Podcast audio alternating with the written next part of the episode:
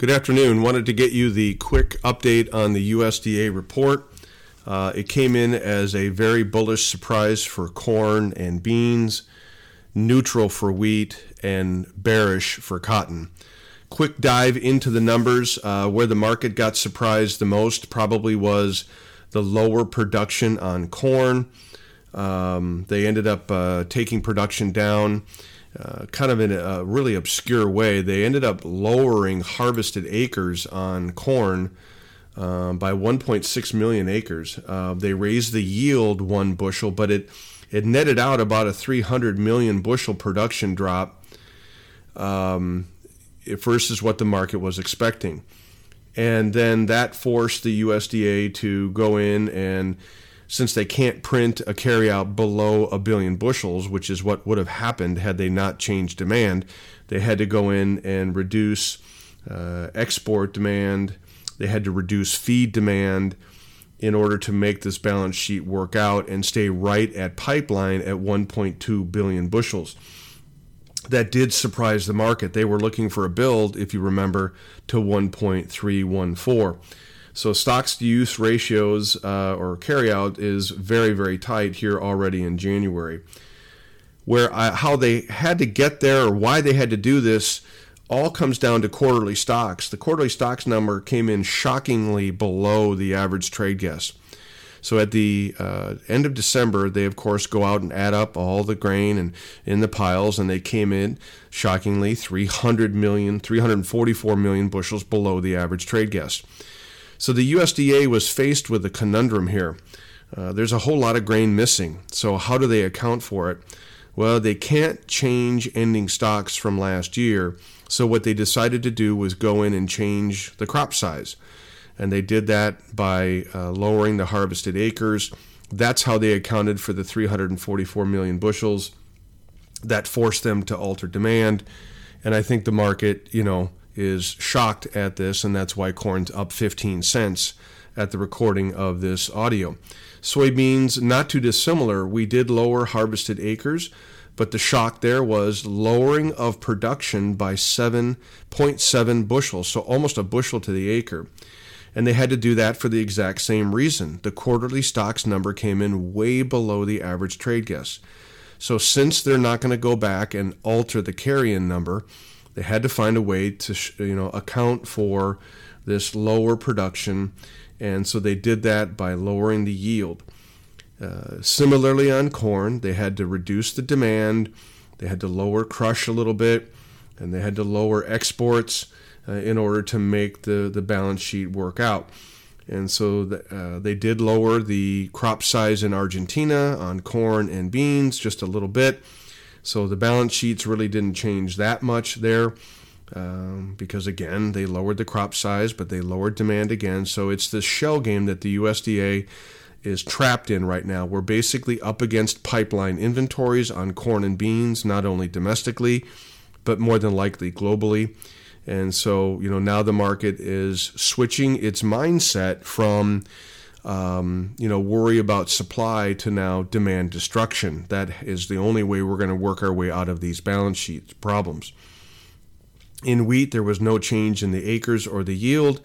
They increased feed demand just a little bit. Um, they did shrink exports as a net offset, so no real change in the wheat balance sheet. Slight drawdown in the carryout. Uh, cotton was the biggest shocker. Uh, we ended up lowering harvested acres by 400,000, but they jacked the yield up. If you can believe this, some 80 pounds per acre. Uh, they've got national yield now at 947 pounds, so that'll be a record yield for the United States. Their view on that probably is since abandonment is record high, the acres that we did harvest had record yields um, relative to what was harvested. So, what that did is that led to a production increase of some 400,000 bales. They lowered export demand again, and so that led to a massive build in the cotton carryout from 3.5 to 4.2 million bales. Now, cotton reacted on the news. It was already down a penny, but it's now down almost two cents in a pretty muted response, I would say, to the government data. We've talked about how the USDA uh, typically doesn't get the yield or the carry uh, production side right until March or April. So that, that reinforces the idea that um, more than likely we're not going to get accurate production numbers from the government for several months now. Um, and then we'll have to challenge whether the demand destruction is this heavy or not. And that depends on China reopening.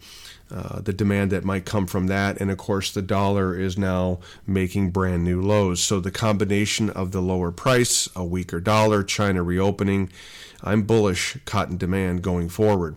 But make no mistake about it, this was very bad for the cotton market here. It'll take a while, again, several weeks to digest this data and, and try to move beyond it. So we have to push our time frame out on this possible move of breaking out above 90 cents, getting into the mid to upper 90s, probably is not going to happen on the March contract.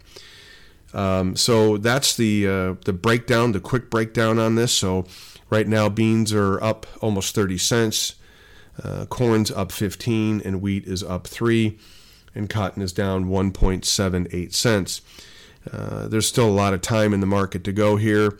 Uh, I'll have a complete breakdown of all these balance sheets on the video update this weekend. It's going to take me several days to get through these 40 to 50 pages of data and rebuild all the balance sheets. But make no mistake about it, this is bullish corn. Our target at 720, 730 remains intact for old crop. Our target uh, for December at 640 remains intact for our first sale there. November beans. Now, uh, this bullish price action brings back into uh, focus uh, a 1570, 1580 old crop market. And then for new crop, we're you know we're comfortable. We are just going to sit by and see how the the Argentinian and Brazilian crop finishes out. For wheat, um, it it still has a large physical short by the speculator. Uh, they're probably over the next several months going to have to get out of that short should put a dollar, dollar fifty back in wheat pretty easily. But we'll have to see uh, between that and the developments in Russia, where they are uh, have hired a brand new general. So this will be the third general to run the war uh, in the last year. This guy is particularly vicious um, and brutal. So we'll have to see what goes on there and whether that uh, affects the corridor. And then for cotton, like I say, this is going to be a grind for the next 30 to 45 days as we get further clarity on the crop size and potential demand coming in. So these are my opinions and not those of ADM or ADMIS. Talk to you soon.